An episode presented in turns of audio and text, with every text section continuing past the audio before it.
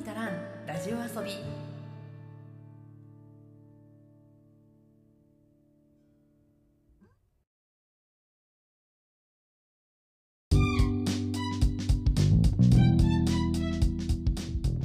日本の片隅から中毒気味なエンタメ愛を叫ぶ番組「トルに足らんラジオ遊び」通称トルタラジオへようこそ。いつでもポップとサブのカルチャーの合間を歌い立っているパーソナリティの花田花です。今週のトルタラジオでお話ししようかなと思ったネタが2つあったんですよ。1つ目が、まあ、あのタイトル見ていただいたら分かる通りこの後お話ししようと思っているプリキュアの話。そしてもう1つがザ・ファーストスラムダンクです。あのこの間ねようやく見に行ったんですよ。公開が12月だったので、まあ、2ヶ月遅れでようやく本当にようやくようやく見に行けたっていう感じだったんですけどいや本当見に行ってよかったなと思ってあの私原作もすごい大好きでリアルタイムからはちょっと離れてるのかな？えっと、原作のリアルタイムの時が、ちょうどアニメ放送されてた頃なんですよね。で、私、アニメは本当にガチでリアルタイムだったんですよ。小学生ぐらいの時で。で、私はやってなかったけど、周りでスラムダンクきっかけで、あの、ミニバスケを始める子たちが多かったりとかした世代なんですね。で、その後、私が高校生ぐらいの時なんで、約20年ぐらい前に、スラムダンクの愛蔵版って言って、大版のコミックスが出た時期があって私愛蔵版全部買って未だに持ってるぐらいすごい好きな作品なんですよ。まあそういうねあの触れたきっかけとかもいろいろあってちょっとね「スラムダンクはもう絶対劇場で見たいなって思ってたんだけどなかなか都合がつかなくってこの間見に行ったら私が見に行った直後ぐらいにあの興行収入が100億円突破したということでねそれで韓国とか台湾とか海外の方でもすごく人気が高まっていて話題になっているっていうことでなんかあのネットニュースで見たんですけど韓国だったかな、えっと、公開されてから10日間、えっと、劇場の客入りが「スラムダンクが1位だったっていうニュースがあって、まあ、海外でもものすごく注目されている作品なんだなっていうのをねちょっと見たんですけどまあそういうところもあって「スラムダンクの話をしたいなって思ってたんだけど私の中でその「スラムダンクの話をするにあたっての情報量がまだなんかこうまとまりきっていないっていうところがあったりとかなんかねそのただ単純に「スラムダンクの話だけをしたいと思った時になんか今回ネタバレ禁止みたいな扱いがあるじゃないですか。多分まだ全部情報公開公式がしてないんですよね。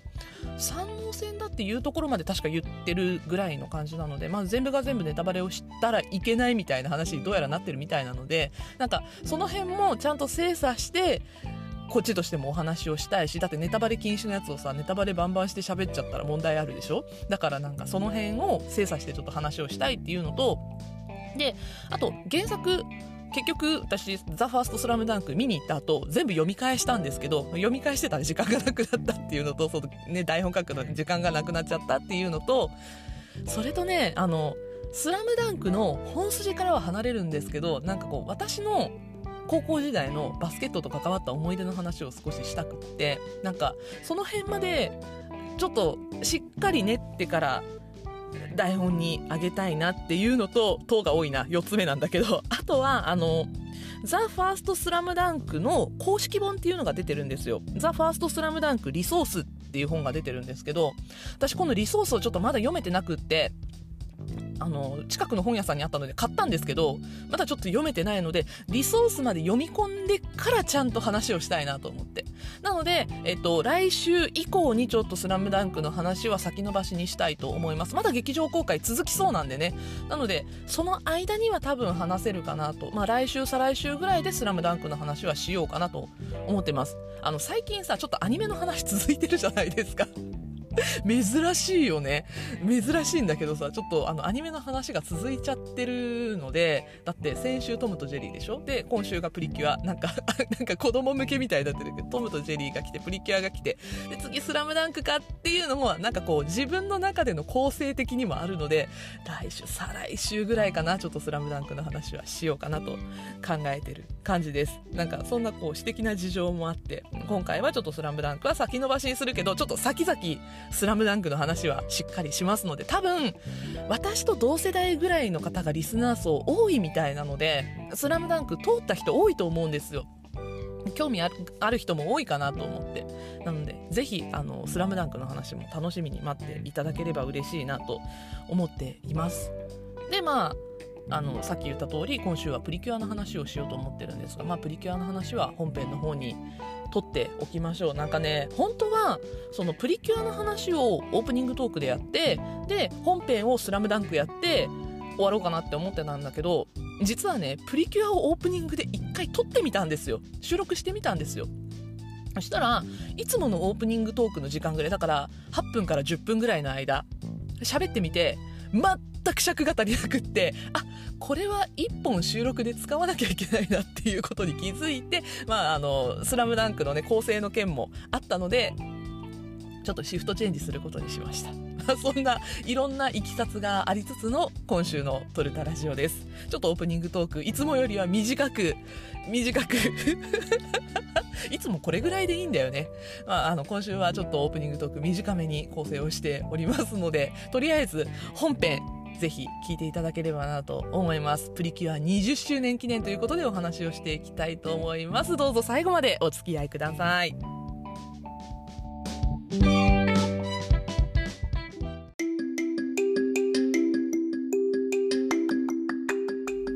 エンタメモリ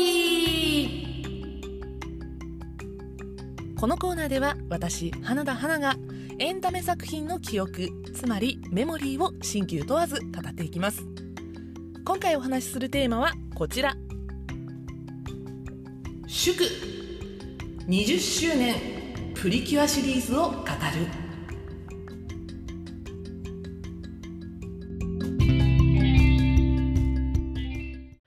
まず、どうして今日の、まあ、エンタメモリーがプリキュアなのかっていうね。そこからお話をしていきたいんですが、あの、まずその、私のエンタメ遍歴におけるプリキュアについて紐解いていくと、私全然プリキュア世代ではないんですよね。えっと、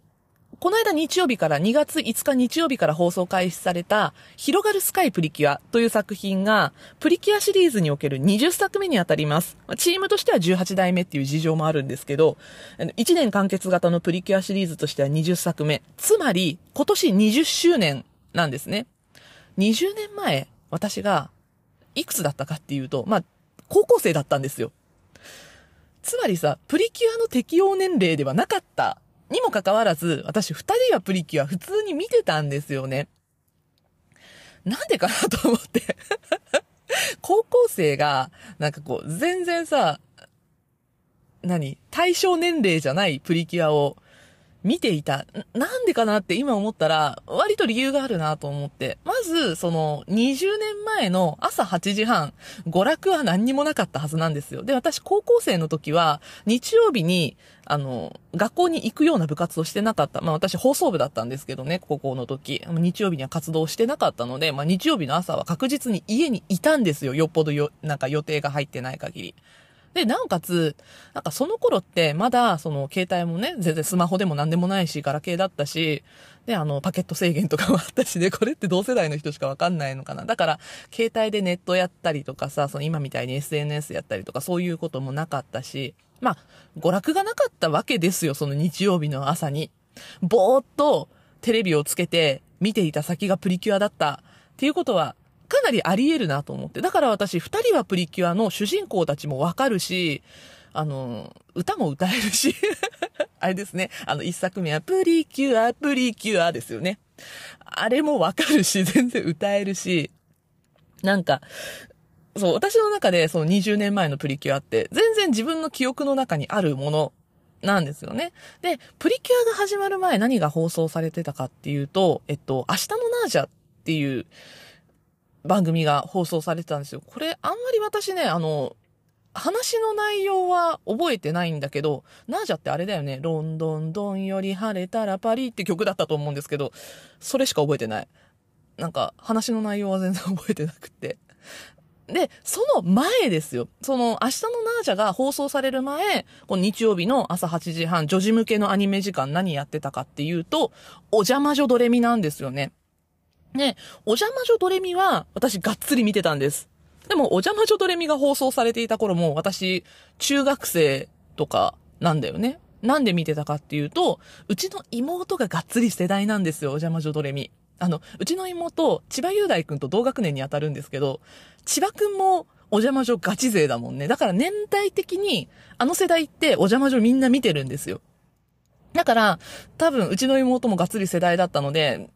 多分最初から見てた、あの、なんだっけ、お邪魔女ドレミ、お邪魔女ドレミシャープ、もっとお邪魔女ドレミの順番だったと思うんだよね。で、その後ドッカーンかな？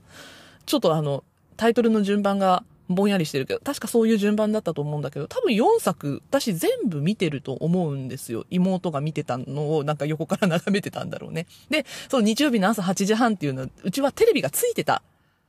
時間帯だったんですよ。で、そこでそのお邪魔女にはまる前、妹が。なんか、その前の世代にあたる、私が何を見てたかっていうと、そのお邪魔女の前は、えっと、夢のクレヨン王国っていう番組をやってて、それもう私がめちゃくちゃ好きな作品だったんですよね。夢のクレヨン王国は原作のそのクレヨン王国シリーズっていう小説、子供向けの小説があって、私ね、小学校中学年ぐらいからもうそのクレヨン王国シリーズガチ勢だったんですよ。もうすっごい大好きで、多分全巻買って持ってたぐらいの勢いですごい読んでて好きだった作品がアニメ化して、なんかアニメ化されるにあたって改変されてしまったっていうね。多分、私その、映像化されて自分が思ってたものと違うものが出来上がってきて、あれってなった思い出ってクレヨン王国が最初だったと思うんだけど、でも私は、クレヨン王国に関しては原作も好きだし、アニメもすごい好きだったっていうね、いい思い出のある原作改編の思い出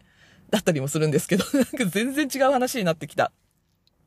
まあ、そんな感じで私、プリキュアは世代ではありません。あの、変身するヒロインものの、私が、何の世代だったかっていうと、完全にセーラームーン世代なんですよね、私は。えっと、初代のセーラームーンが放送開始された時に私幼稚園児で、ね、あの、幼稚園でね、いつもあの、セーラームーンの変身ごっこをやってたらしいんですけど、セーラームーンのおもちゃもいっぱい持ってたな。だから、私はその、そういう変身ヒロインものだと、お邪魔女ドレミでもなく、まあプリキュアでもなく、セーラームーン世代なので、まあ2世代前の世代には当たるんですが、でも、初代が放送され始めた時、プリキュアの初代が放送され始めた時の衝撃って結構あったなっていうのは記憶にあるなっていうぐらいなんですよ。だからプリキュアに刺して思い入れはなかったけど、なんか面白いもの始まったなって思ったのが20年前、プリキュア放送開始頃の高校生だった私の印象なんですよね。で、そう、プリキュアシリーズって、まあ今まで20個作品があって、で、その中で、えっと、二人はプリキュア、二人はプリキュアマックスハートっていう一作目と二作目。それと、えっと、四作目と五作目にあたる、イエスプリキュア5とイエスプリキュア555っていう作品が、あの、中の人たちって言ったら変だけど、主人公たちが一緒なんですよ。同じ主人公たちの2年目の続きものなんだけど、タイトルが変わるっていう。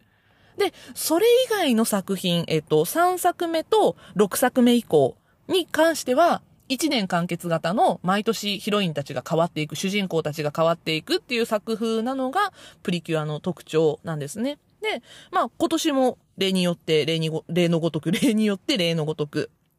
去年放送されていたデリシャスパーティープリキュアの主人公たちを引き継ぐことなく広がるスカイプリキュアでは新しい主人公たちが登場するということでプリキュアの新しいお話が始まります。でさ、あの、プリキュア始まるたびにすごい思うんだけど、今回ね、広がるスカイプリキュア。広がるがひらがな。スカイから後ろがカタカナっていうね、広がるスカイプリキュアっていうタイトルで、で、あの、これって、その、大きいお友達って言ったらいいの？プリキュアに対しても大きいお友達って言ったらいいのかな？あの、SNS で実況する人たち向けに公式がハッシュタグで使ってねっていう、こう、略称をもう、あの、最初から提示してるんですよ。で、それが今回の広がるスカイプリキュアは、ヒロプリっていう呼び方をしてくださいねっていう風に公式から発表がされてるんですけど、ヒロプリ。って思っちゃって、でもね、毎年ね、なんかこの略称って不思議だなって思っちゃうんですよね。まあ私がちゃんと見てるのが2020年以降なんですけど、まあなんでかっていうと、その、それより前の2016年ぐらいからかな、あの、私の姪っ子がプリキュアにハマってた時期があって、2016年から2018年ぐらいはなんかこう、姪っ子が見るのをたまに一緒に見たりとか、あとね、あの、プリキュアのおもちゃ買ってあげたりとかもしてたので、だから魔法使いプリキュアとか、プリキュアアラモードとか、あとハグッとプリキュアとかは、なんとなくわかるかなぐらいの感じで。だから、キャラクター見たら、あ、これってどのプリキュアのキャラクターだなっていうのがわかるぐらいの感じなんだけど、えっと、ヒーリングとプリキュア以降は、うちの娘がハマったので、で、あの、まあ、変身道具なり、えっ、と、プリキュアに出てくる妖精のぬいぐるみなり、ハッピーセットなり、あと、一番でかかったのが、うちの娘はトロピカルージュプリキュアの変身した後のユニ、ユニフォームじゃない、コスチュームの衣装を持ってるんですけど、まあ、それぐらいめっちゃハマってるので、ヒーリングとトロピカルージュ、デリシャスパーティーは、私は完全に話がわかるんですよ。一緒に見てたから。それぐらいの感じです。多分、あの、主に女児を持っている親は、プリキュア、見ると思うんだよね。あの、男の子がいる家でも見てる可能性は結構あると思うんですよ。あの、プリキュアにハマる男の子っていう層もいるし、あの、私の周りにもいるんですよ。プリキュアにドハマりした男の子っていうのが、一定数存在するんですけど、まあそういう子たちもいるし、そういう子たちって、そのプリキュアだけが好きな子もいるんだけど、日朝って、あの、日朝ヒーロータイムって言われる、えっと、スーパー戦隊仮面ライダーでプリキュアっていう、この1時間半の子供向け枠があるんですけど、男の子向けとされる、まあ、戦隊と仮面ライダーが放送された直後にプリキュアが始まるんですよね。そのままテレビつけてるとプリキュア見れるんですよ。で、そう、日朝ヒーロータイムの中でプリキュア何が異質かって、プリキュアだけがアニメなんだよね。だって、特撮って、あの、イケメン俳優さんたちがたくさん出てくるあれじゃないですか。そういう時間帯じゃないですか。実写ものの時間帯なので、スーパー戦隊も仮面ライダーも。ね、あの、私の推しもスーパー戦隊出身ですけど。まあそういう時間帯なので、だから、その後の流れで、あの、キラキラしてる女の子向けのアニメが始まったっていうんで、別に興味がなくて見ない子たちもいれば、アニメだからそのまま見ちゃおうかなっていう子供たちもいるわけで、なので、スーパー戦隊にハマって、そのままプリキュアにもハマっちゃうそうっていうのは、いるみたいなんですよね。アニメなのがプリキュアはすごくこう子供たちにも受け入れやすい存在になっている理由なんじゃないかなというふうには思います。で、ああ、そうそう、あの 略称の話からすごい話が逸れちゃったんだけど、まあ、そんな感じで私は、えっと、詳しくはないんだけど、あ、でもドキドキとかも知ってるんだよな。多分、2013年ぐらいから、だからドキドキプリキュアぐらいから、ハグッとプリキュアぐらいまでの間っていうのは、割とキャラクターはわかる。で、えっと、その後、2020年以降、ヒーリングッド以降のプリキュアは話までがっつりわかるっていうぐらいの、だからプリキュアの歴史でいけば、半分ぐらいしか知らないんですよ。あの、しっかりした内容で言えば4分の1ぐらいしか私は知らない、本当にプリキュアにわかなんですけど、プリキュアにわかってなんか嫌だなでもなんかこう、そういう私でも、今年の広がるスカイプリキュア、異質だなってすごい思ったんですよね、プリキュアシリーズの中で。変わってるなっって思ったんですよ。なんかそういうところをちょっとお話をしていきたいなと思って、今回プリキュアの話をしようって思ったきっかけになったんですよね。まず、その広がるスカイプリキュア。どんなプリキュアなのかっていうと、えっと、タイトルからわかる通り、スカイっていう言葉が入っていることからわかる通り、今年のモチーフ、空です。あのね、なんか、最近割と、こう、女の子っぽいモチーフが多かったんですよね。その2020年以降。私ががっつり見てるプリキュアが特にそうだったのかなって思うんだけど、まず、あの、ヒーリングッド。お医者さんごっこだったんですよね、要は。あの、お手当てしましょうねっていう、えっと、プリキュアたちが、超新規のアイテムとかを持ってたりとかしたんですけど、まあ、お手当てしましょうねっていうお医者さんごっこ、まあ、看護師さん的な感じのプリキュアだったわけです。で、その後、えっと、トロピカルージュプリキュアは、えっと、モチーフとしては南国だったんですよ。トロピカルで、えっと、結構こう、なんていうのかな。季節がずっと基本的に夏なんですよね。その世界観の中で夏が多かったっ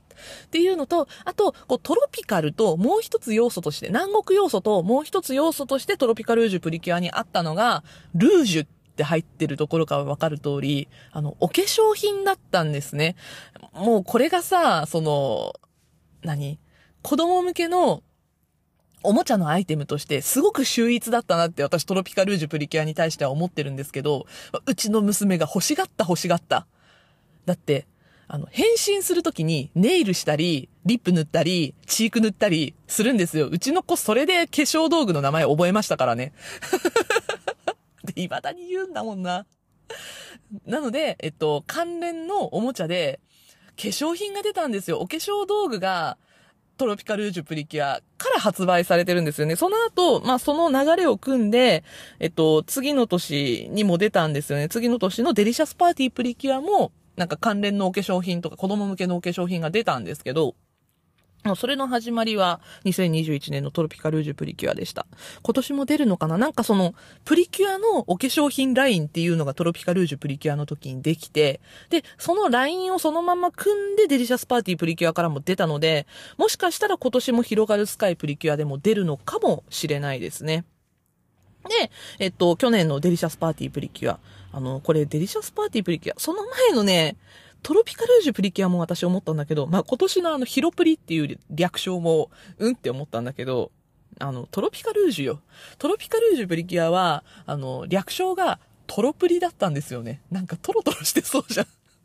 トロプリっていう、なんか、なんか食べ物に対する擬音みたいなトロプリ、思ってたな。で、えっと、デリシャスパーティープリキュアは、なんかトロピカルージュがさ、なんかトロプリだったからさ、だから、デリプリとかになるのかなって思ったら、違った。デパプリだったの。デリシャスパーティープリキュアは略称が。デパプリ。うん？ってなって。私その略称にしっかりちゃんと触れたのがヒーリングっどプリキュアだったんだけど、ヒーリングっどプリキュアはね、ヒープリだったんですよ。まあ、わかるじゃん。頭文字持ってきたから。ヒープリからのトロプリだったから頭取るのかなと思ったら、デパプリ？デリじゃないんだと思って。なんかいろいろ問題あったんですかね。デパプリだったんですよね。で、えっと、この通称デパプリ、デリシャスパーティープリキュアっていうのは、モチーフが食べ物だったんですよね。あの、まあ、美味しいものを食べようっていう。それであの、集めるアイテムがレシピだったんですけど、なんかお料理とか食べ物がモチーフのプリキュアだったということで、あの、このね、食べ物がモチーフのプリキュアって、以前にもあって、えっと、キラキラプリキュアアラモードっていう2017年に放送されてたプリキュアが一番わかりやすいのかな。えっと、プリキュアアラモードは、お菓子屋さんだったんですよ、モチーフが。だからなんかこう、マカロンがついてる子とか、ケーキがついてる子とか、衣装にね、がいたんだけど、あの、そういう可愛いものではなかった、可愛いものではなかったっていうか、お菓子モチーフみたいな可愛いものではなくて、デパプリは、えっと、おにぎりとかね、ラーメンとかね ガチの食べ物の方に寄っていったっていうのがデパプリでした。まあそんなデパプリまでを経て今年の広がるスカイプリキュアモチーフは空っていうことなんですが、まあ、モチーフが空っていうことで、で、えっと、まあ主人公が持っ持っているモチーフが空なんですよね。で、えっと、他、他のキャラクターが虹だったりとか、羽だったりとか、蝶々だったりとかするわけなんです。えっと、メインの、えっと、センターに当たる子が、キュアスカイ。で、他にキュアプリズム。まあ、プリズムっていう子が、プリズムはプリズムなんだけど、なんだっけ？キュアレインボーではないんだけど、あの、その子の、えっと、変身前の名前が、虹が丘ましろちゃんっていう名前なので、まあ、虹なんですよね、この子モチーフが。で、あとは、えっと、キュアウィング、ね、羽。で、キュアバタフライ、蝶々が出てくる予定だということなんですよね。なので、まあ、わかりやすく空モチーフっていうの、まあ、主人公が空モチーフっていうところがわかるんですが、で、えー、このプリキュア、キーワードとしては、知ることで広がる世界がキーワードになっているということです。まあ、あの、タイトルにね、広がるっていう風に入ってるので、そこで広がるっていうのがね、そのキーワードとして入ってるっていうのはわかるかなと思うんですが、この広がる、ひらがなになっていることには理由があります。まあ子供向けの番組なので、ひらがななんだろうなって思ったりもするんだけど、プリキュアね、一作だけタイトルに漢字が入っているプリキュアがあるんですよ。これが、えっ、と、2016年に放送されていた魔法使いプリキュアです。魔法使いプリキュアだけは魔法使いひらがなではないんですよ。魔法だけ漢字なんですよね。だから別にプリキュアシリーズ、タイトルに漢字を使ってはいけないっていう縛りはないんですけど、今回の広がるスカイプリキュアはひらがなでタイトルが付けられています。で、これはその広がるがダブルミーニングなんですよね。あの、広く、まあ、知ることで広がるの世界、広がる世界の広がるっていう、まあ、あの、ストレートなミーニングとともに、広がるに、ヒーローガールっていう、あの ダジャレみたいだけど、広がるはヒーローガールだと。だからプリキュアたちは、あの、ヒロインではない。変身ヒロインではない。あの、さっきさ、そのセーラームーンとかドレミちゃんの話をしたときに、あの、変身ヒロインっていう扱いの話をしましたけど、あくまでも、プリキュアはヒーローであると。ヒーローの女の子であるっていうことを今回は全面に打ち出して作りたいという、あの、公式の思惑がここの広がるにも込められているということで、まあ、広がるは広がるとヒーローガールのダブルミーニングで付けられた名前なんだそうです。まあ、なんでそのプリキュアをヒーローと呼びたいかっていうと、そもそも第1作目、2003年の二人はプリキュアが作られた時に、プリキュアってどういうコンセプトで作られたかっていうと、あの一言で言うとね、女の子だって暴れたいっていうのがコンセプトだったそうなんですよ。で、これはあの、二人はプリキュアが作られた時のプレスリリースの中に書かれていたことなんですが、あの、日本のアニメーションっていうのは、海外でとても注目されて、まあ、ヒットされ、ヒットしていたわけなんですね。それより前に。まあ、例えば今日オープニングトークで話したあの、スラムダンクなんかもそうなんですけど、海外でもすごく愛されている作品ですよね。で、まあ、他にもわかりやすいところで言えば、まあ、ワンピースもこの頃もうやってたか、2003年当時。ワンピースもアニメやってたし、もうちょっと、あの、世代遡ると、ドラゴンボールとかね、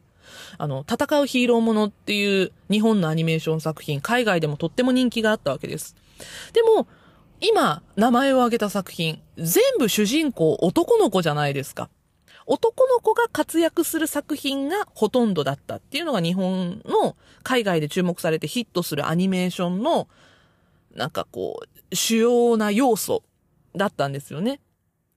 だけど、日本人の女の子もそうだし、海外で日本のアニメーションを楽しむ女の子たちも、実は自分たちと同じ女の子が大活躍して日常のストレスを吹き飛ばすような作品を待っているんじゃないか。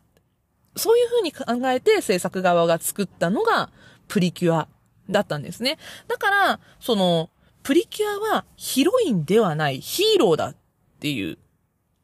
あの、これって、その、プリキュアとセーラームーンの違いでよく言われるんですけど、プリキュアにはタキシード仮面様に当たる人物がいないって言われてるんですよね。あの、男の子のキャラクターとか、男の子のお助けキャラクターみたいなのは出てくるんだけど、タキシード仮面様みたいに、そのプリキュアが完全に窮地に陥って、助けに来る。もう、あの、毎回絶対お助けに来るヒーローみたいなのが存在しないっていうのが、まあ、プリキュアとセーラームーンの違いみたいなんですが、だから、その、プリキュア自体が自分たちで道を切り開いて、そして、あの、自分たちがやりたい方向性に自分たちを導いていくっていうような作りになっているっていうのがもうプリキュアの最大の特徴ということで、まあ、ヒーローであるプリキュアっていうのを作りたい。まあ、20周年にあたって、まあ、そう、そういうその、20年前に制作サイドが打ち出した根本の部分に立ち返りたいっていうのがこの広がるヒーローガールに込められているということです。で、あの、まあ、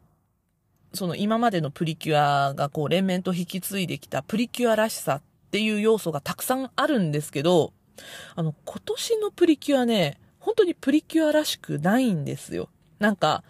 第1話と、あと公式サイトを見て、プリキュアらしくないなって私が感じたところをいろいろ調べていったら、どうやらその、本当に今までのプリキュアとは違うっていう部分がたくさん存在することが分かりました。まず、主人公のキュアスカイです。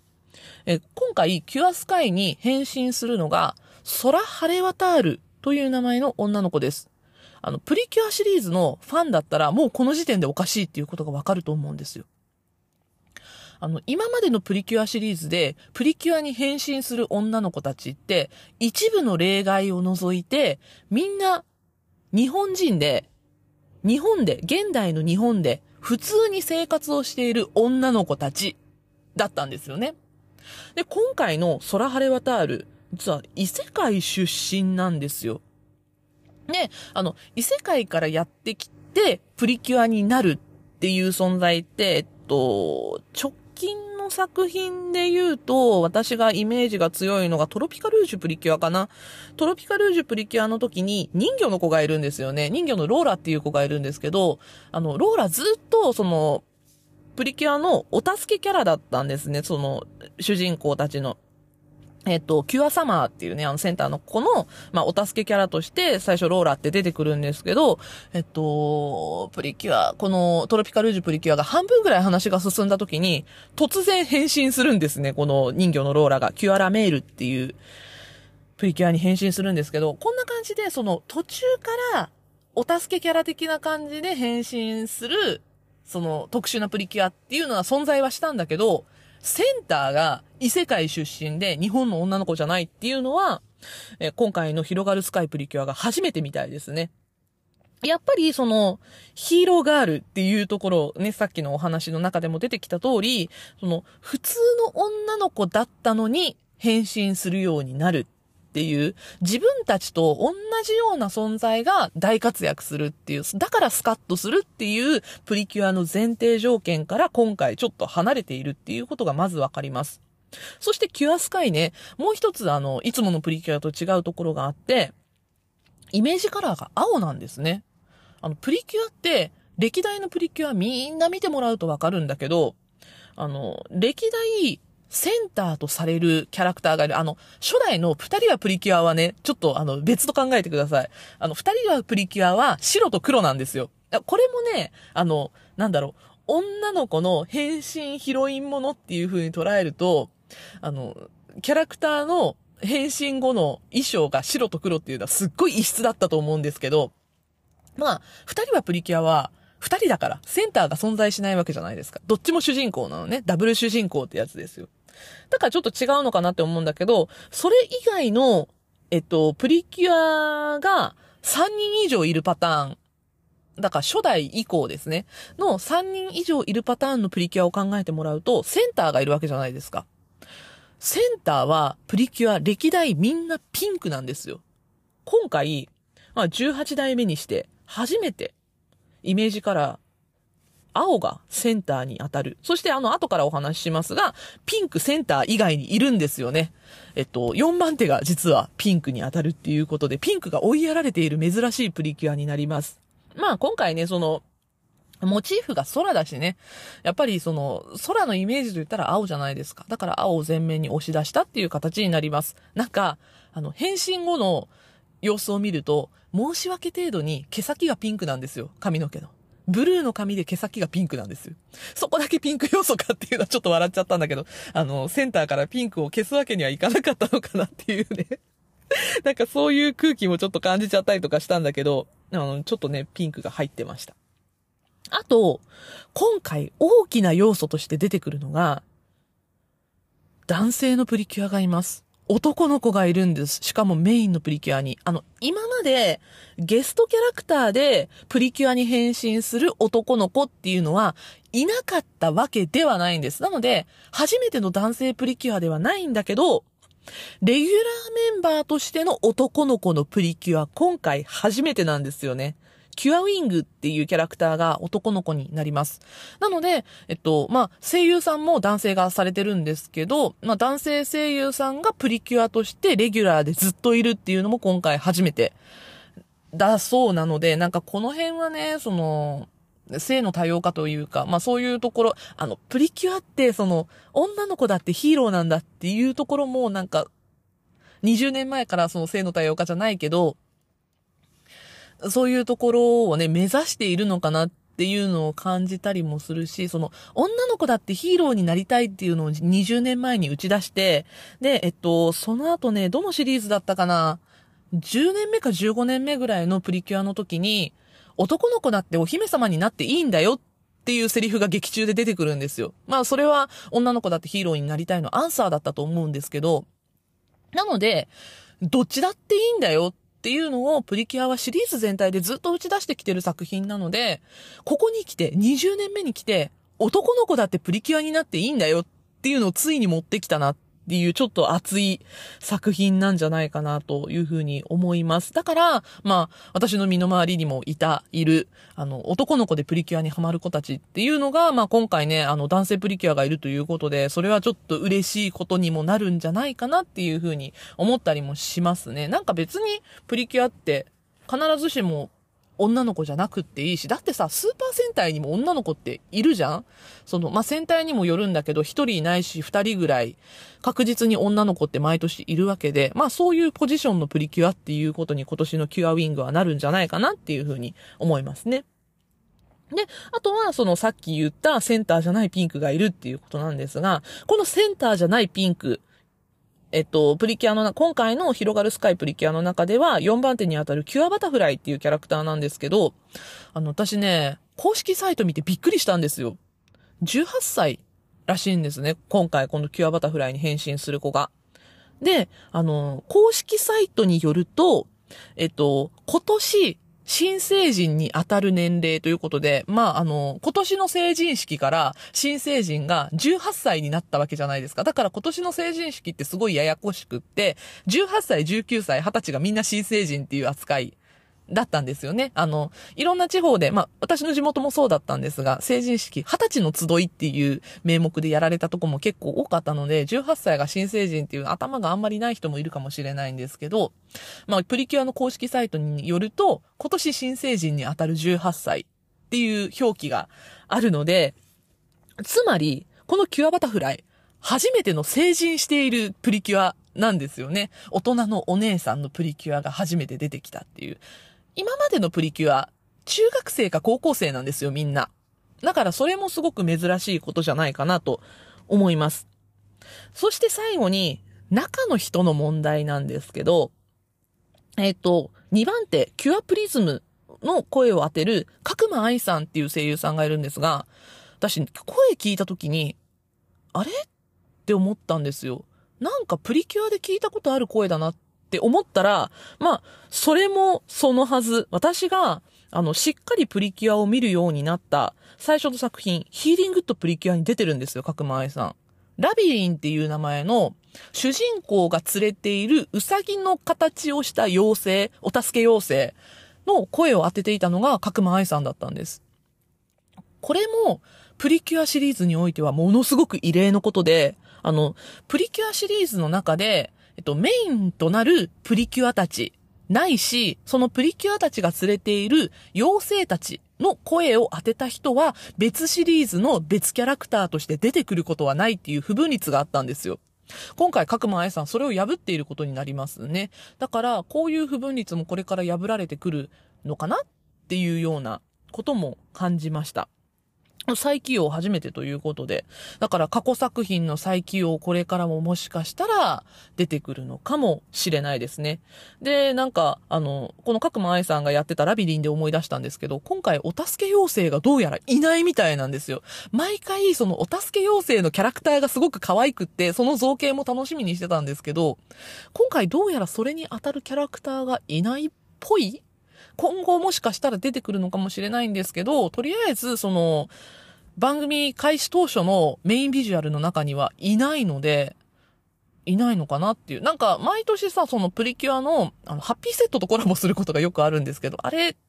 劇場版プリキュアが放映されるタイミングとかでやるのかな？あの、プリキュアとコラボしたハッピーセットのおもちゃっていうのは大体妖精たちだったんですけど、今年ないのかみたいな。だからなんかこう別の形でプリキュアとはコラボしたりもするのかななんてことで、あの、大人の事情を考えたりもしたんですけど、妖精も今年いないっていうのをなんかちょっとこう、今までのプリキュアらしくない部分じゃないかなと思いました。なんか、プリキュアって、あの、プリキュアとはこういうものですよっていうような枠組みを作る。つまり、プリキュアならこういうことをしなくてはならない。プリキュアたるものこうせねばならないみたいな、ねばならない、やることっていうような枠組みがあるのではなく、プリキュアはこういうことをやってはいけませんよっていう暗黙の了解の方がしっかり作られている作品なんですよね。なんか、あの、今までもこの暗黙の了解破っていったことって過去の作品でもありはするんですよ。このね、えっと、プリキュアの暗黙の了解に関してはちょっと話すと長くなるので今回お話はしませんが、プリキュアタブーって言われるそのプリキュアに関する不分率みたいなものがあるんですね。で、まあ、今回の広がるスカイプリキュア、このプリキュアタブーをバンバン破っていってるんですけど、あの、15作目かな確か、確かそうだと思う。ハグッとプリキュアだったと思うんですけど、あの、プリキュアは水着になってはいけないっていうプリキュア、プリキュアタブーがあって、これなんでかっていうと、その、朝の子供向けの、あくまでも女の子向けの、あの、アニメ番組なので、その、なんていうのかな。あまりにも刺激が強すぎるものを作ってはいけない。だから大きいお友達に迎合しすぎるものを作ってはいけないし、お母さんたちが安心して見られるようなものじゃな、ないといけないっていうね。まあ、お母さんだけじゃないです。親として、その、安心して子供に与えられる作品でなければいけないっていうのがプリキュアの制作サイドの思いだったらしく、なんか水着もダメだったらしいんですよ。ただ、えこの水着に関してはハグとプリキュアの時に確か、確か15作目だったと思います。あの、解禁されていて、で、まあ私が見てた中だと、2021年の18作目、トロピカルージュプリキュア、相当水着になってます。確かオープニングでも水着着てたはずなんですけど、だかプリキュアタブーの水着に関しては、えっと、一回破られたことによって OK になってるんですが、えっと、20年間、今までの間に、まあ、連綿と引き継がれてきているプリキュアタブーっていうのは今でも存在します。まあ、どんなタブーがあるのかっていうのはね、ぜひあの、面白いので、この辺掘っていくとすごい面白いので、興味がある方は検索してみてください。まあ、そんなね、暗黙の了解を破っていきつつも、プリキュアたるものっていうのを、なんかこう、深く、ちゃんと芯に持っているっていうのは、なんか、あの、大人になっても忘れないもの、そのプリキュアシリーズの主な対象年齢って未就学児なんですよ。なので、まあ、うちの娘が一番ね、あの、メインターゲット層なんですけど、それと同時に、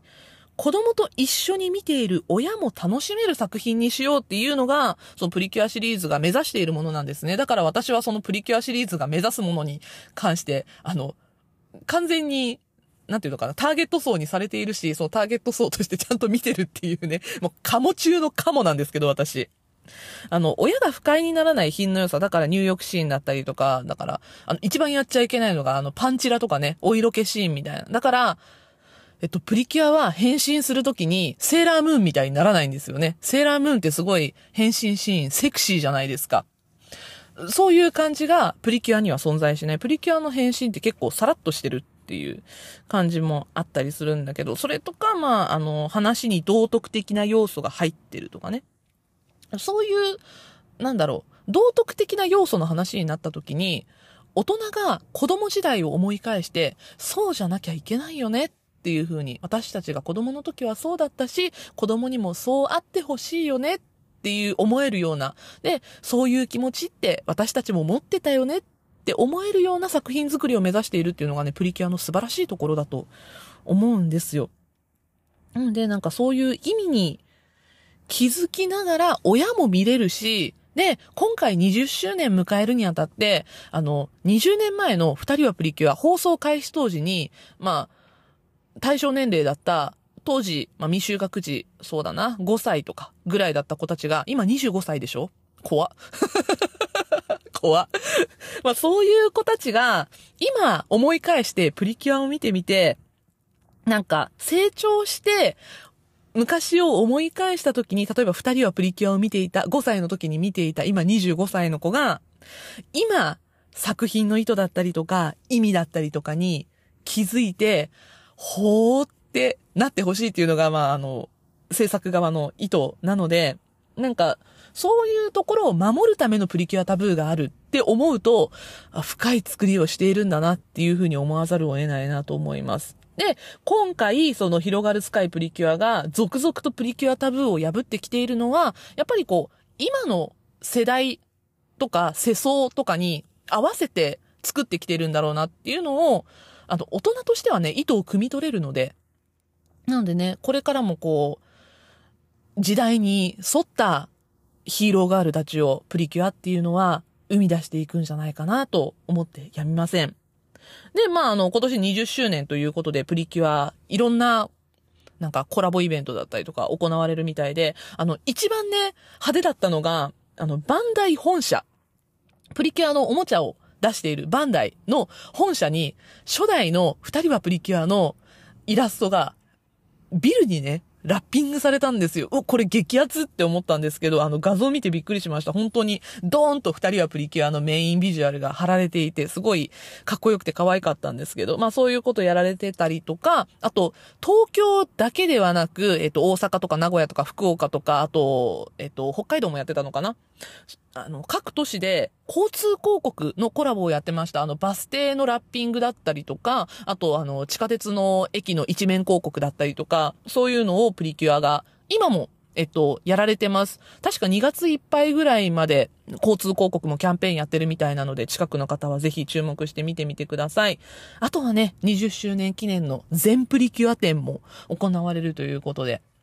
まあ、多分ね、めいっ子とかも連れて行ったら半分ぐらいは知ってるから懐かしいって思うんだろうなとか思ったりもするんですけど、まあ私もね、その後半のプリキュアは結構こう思い出があって見てたりとか、あのめいっ子との思い出があったり、娘との思い出があったりとかいろいろするので全プリキュア展もすごい気になるなと思っています。私はこの全プリキュア店で一個ちょっと欲しいなって思ってるアイテムがあって、あの、テーブルウェアのブランドとしてすごく有名なのりたけっっていうブランドがあるんですけど、私こののりたけはね、あの、母が大好きで、あの、カップとソーサーをすごい集めててね、実家にいくつかあるんですけど、こののりたけと今回プリキュアがコラボするっていうことでね、画像見たらめっちゃ可愛かったんだ。その歴代のプリキュアのなんかマークみたいなやつがのりたけのカップとソーサーにこう綺麗にあのデザインをされていて、のりたけっぽいのよ。プリキュアなんだけど、すごいあの、オールドのりたけスタイルっぽくって、かっこよくって、あの、すごい素敵だったんですよ。めっちゃ欲しいと思って、カップとソーサーセットで約1万円ぐらいだったんですが、手を出してしまいそうで怖いなと。でも、こういうのを狙ってるんだよね。大人になったプリキュアファンを狙ってそういうのって出してるんだろうなって思うんだけど。いや、のりたけのカップとソーサーセットね、あの、プリキュアコラボすごい欲しいななんて思っていたりもします。まあ、まあね、あの、そんな感じで、今年はいろいろプリキュアやるみたいなので、あの、注目してね、プリキュアの今後の動向も見守っていきたいと思います。えとりあえずは、え現在放送中の広がるスカイプリキュア、今週の日曜日、第2話が放送されます。でね、第1話 YouTube で見ることができるので、プリキュアシリーズね、歴代ほとんど第1話 YouTube で見ることができるんですよ。なので、あの、懐かしいプリキュアを検索するもよし、今年のプリキュア第1話を見てみて、えー、第2話リアタイするもよし、あの、プリキュアっていうものをね、あの、大人もちょっと20周年を機に見直してみてはいかがかなと思います。というわけで、えー、今回はなんかプリキュア20周年の話と言いながら、広がるスカイプリキュアの話を中心に、あプリキュアシリーズの歴史についてお話をしていきました。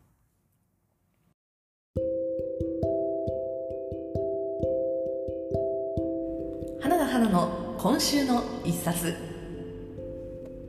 最近読書がしっかり習慣化してきた私花田花が読んで面白かった今週の一冊をご紹介するこのコーナー。今週の一冊はこちらです。宗陽子作スマホに馴染んでおりません。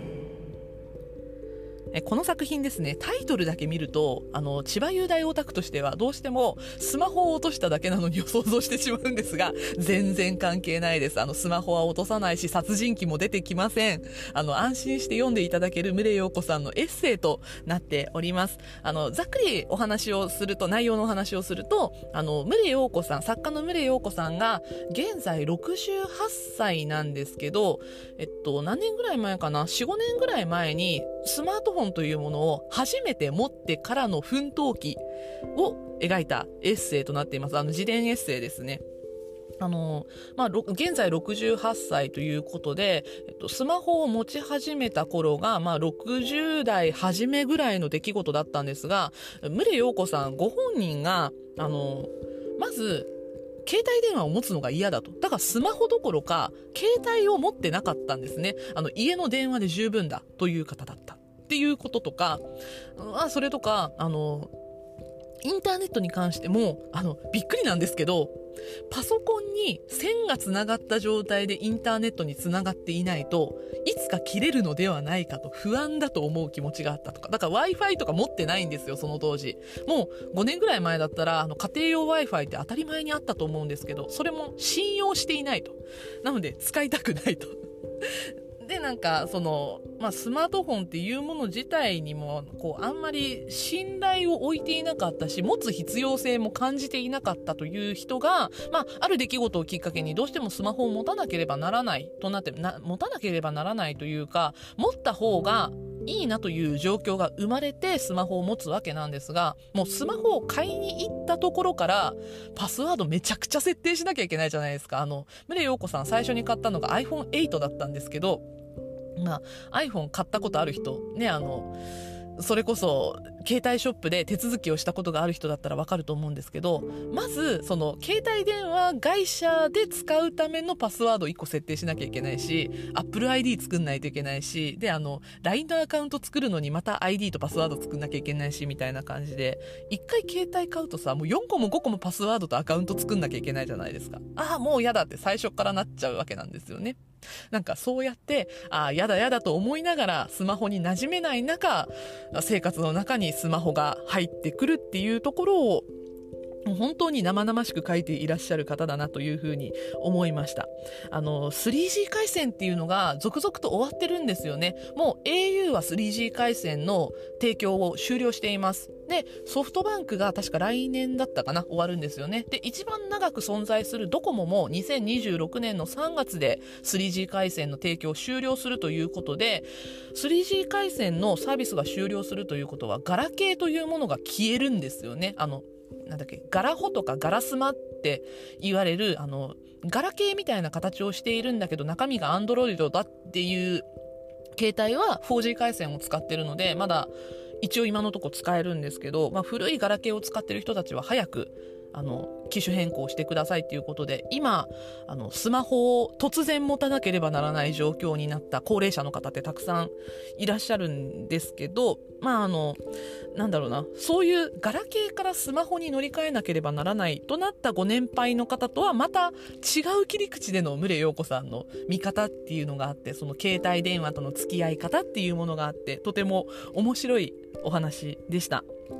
なんかね、私も、あの、近くに両親が住んでいて、まあ、牟礼陽子さんとそんなに年齢が変わらないので、両親が。なんでね、両親がつまずくところと、牟礼陽子さんがつまずくところ、一緒なので、ああ、わかるわと思いながら、私もその親がわからないってなった時に教えたりとかするし、その ID とパスワード、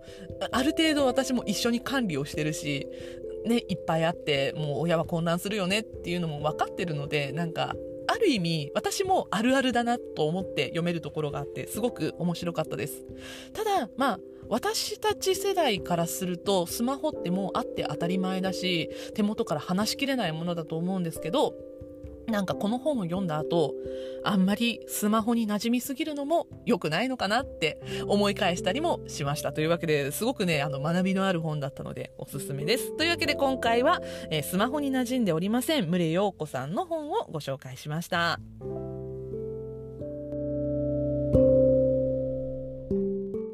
エンディングです。なんかさ、あの、プリキュアの話しだしたら意外と熱くなってしまってがっつり喋ったなって思うんだけど、私全然プリキュアシリーズ全部20個知ってるとかじゃないからさ、本当にあの、本編中でも言ったけど、プリキュアにわかのくせになんか熱く語ったななんて思ってるんですけど、私はその、近年しっかり見てた作品の中では、トロピカルージュプリキュアがすごく好きで、まあ、あの、娘がね、あの、衣装買ったりとかもしたんだけど、プレゼントで欲しいって言われて、クリスマスかなんかに買ってあげたんですけど、あの、トロピカルージュプリキュアのセンターのね、キュアサマーちゃんの衣装を持ってて、今でも着たりするのよ。もう2作前の作品なのに もうそろそろね、サイズアウトしそうです。もうそろそろ着れないかなって感じはするんだけど、あの、うちの娘がね、ディズニープリンセスも大好きで、プリンセスの服もいくつか持ってるんだけど、プリンセスの服を着たり、キュアサマーの服を着たりしてね、遊んでてさ、あの、なんか、プリンセスになりたいって言ったり、プリキュアになりたいって言ったりするのを見てると、ああ、なんか、この年齢の女児だなっていうのをね、娘に対してはすごい思うんですよね。ね、あの、この日朝ヒーロータイムにうちの子供たち3人の中でハマったのって娘だけなんですよ。一番下の子だけなんですよ。あの、上のお兄ちゃん2人は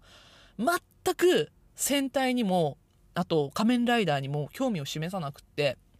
あの、戦隊仮面ライダーに行かなかった子たちで、男の子で結構あるあるなのが、電車とか車に行く子たちなんですよね。で、うち長男は電車で、次男は車だったんですよ。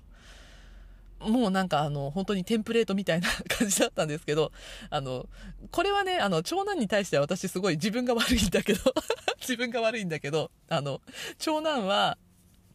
ゴセージャーだけは覚えてるらしいです そう、ゴセージャーはね、私が見てたからね、あの、長男一緒に見てたんですよ。だからその千葉くんがやってたゴセージャーだけは記憶にある。で、あと、電車が好きだったから、仮面ライダー電王はなんかなんとなくわかるぐらいで全然おもちゃ欲しがったりとかもしなかったし、毎週欠かさず見たりとかもしてなかったし、次男に至っては興味ないどころか好きじゃないって言ってたので 本当ね、あの、スーパー戦隊も、だから、次男の対象年齢だった頃のスーパー戦隊とか仮面ライダーとか、私も本当知らないんだよね。全然、その時間帯テレビつけてなかったから。だからね、あの、子供たちも人それぞれだなと思いつつ、まあ、プリキュアに関しては、姪っ子もすごい大好きだったので、まあ、姪っ子が見るのも見てたりとかさ、あの、おもちゃ持ってると、やっぱりね、あの、おばとしても詳しくなるので おもちゃ買ってあげたりするからね。だからプリキュアは、その、姪っ子と娘を通じて、まあ、自分としても楽しんだエンタメだし、あと1年2年ぐらいは付き合うエンタメなのかなと思ってますね。えっと、今年年長さんなので、娘が。なので、あと1年2年ぐらいは見るのかな。小学校低学年ぐらいまでは割とね、あの、メイクを見ててもプリキュア見てたなって思うので、まあ、もうちょっと、あの、お付き合いさせていただこうかなと思います。広がるスカイプリキュアもね、今年楽しく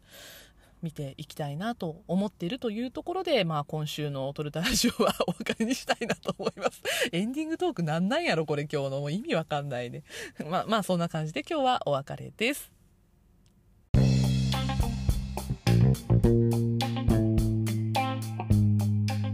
取るに足らんラジオ遊びは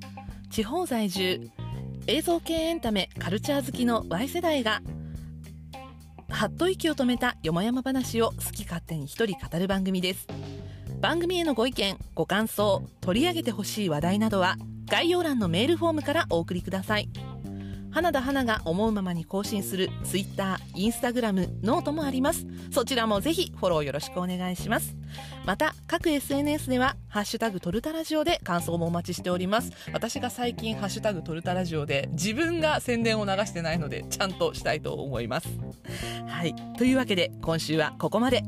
エンタメには中毒性がございます。用法、用量を守って正しくお楽しみください。お相手は花田花でした。またね